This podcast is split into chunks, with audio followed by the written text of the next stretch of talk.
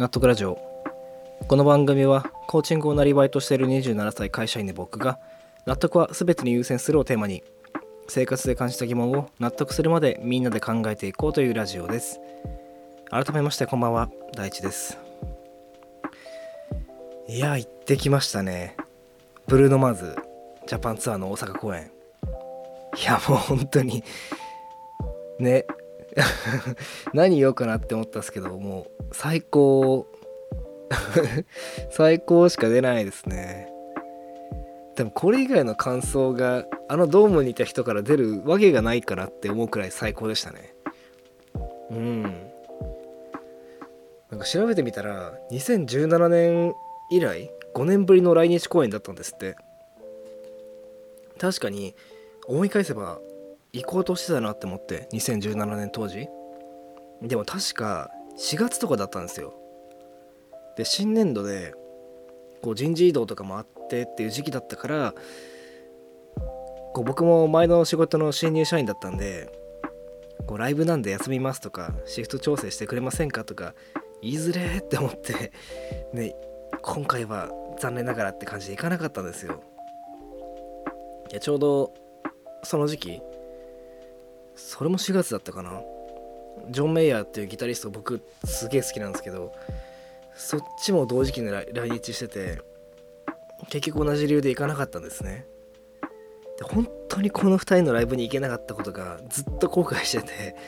っていう時のまさか急遽決まったんですよ。このブルーノ・マーズの来日公演が。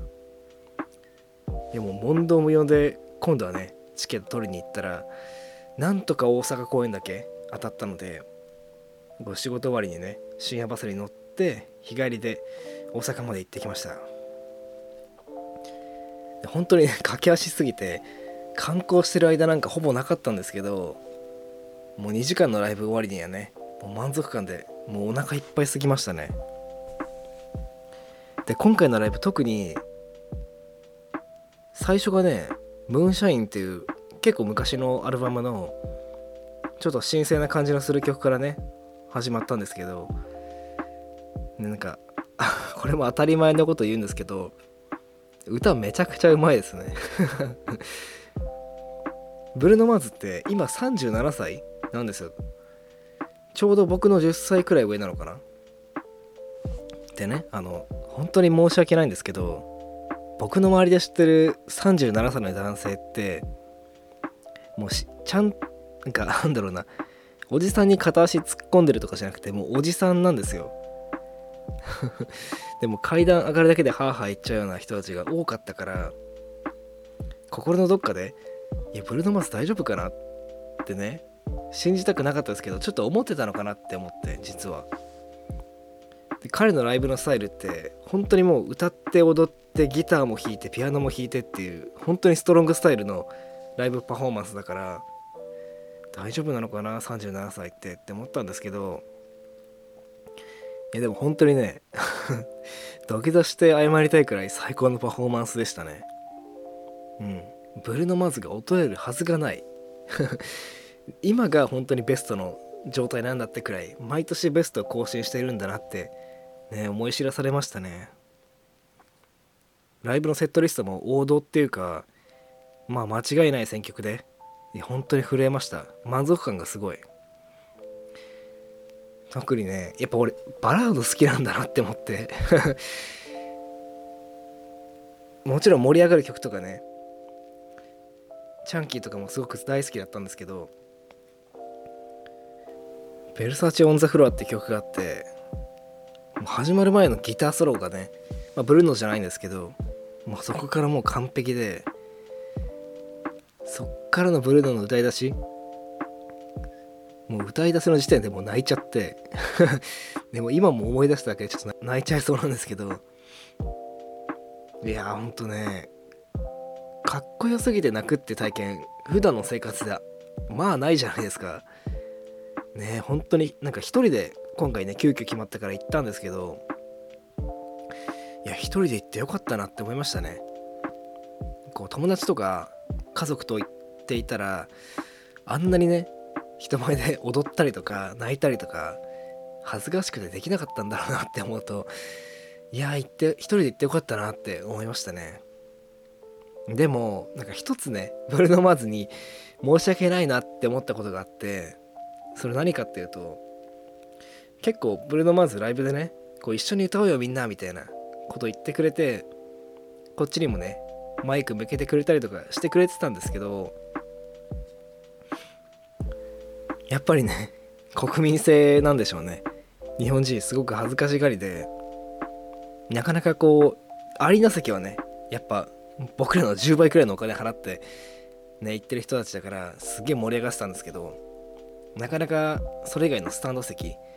で会場全体が歌うって感じにはなれなくてねブルーノもちょっと寂しそうだったの感じちゃってなんかそれ申し訳ないなっていうふうには思ったんですけどね。あとシンプルに英語がわからないっていう。ね。多分英語わからない人が95%くらいだからブルーノがいろいろ喋ってこの時みんな歌ってねみたいなのが単純に分からなかったんだろうなっていうのも思うんですよ。僕もなんとなくあこんなこと言ってるんだろうなここの次みんなで歌おうねって言ってるんだろうなみたいな雰囲気と単語だけでなんとかっていうところでやってたからいやまあね難しいだろうなっていうふうに思いましたね。多分こう日本に来る前のライブって調べたらもう本当にアメリカとかシドニーとかもうゴリゴリに盛り上がったであろう国から日本に来てると確かにこう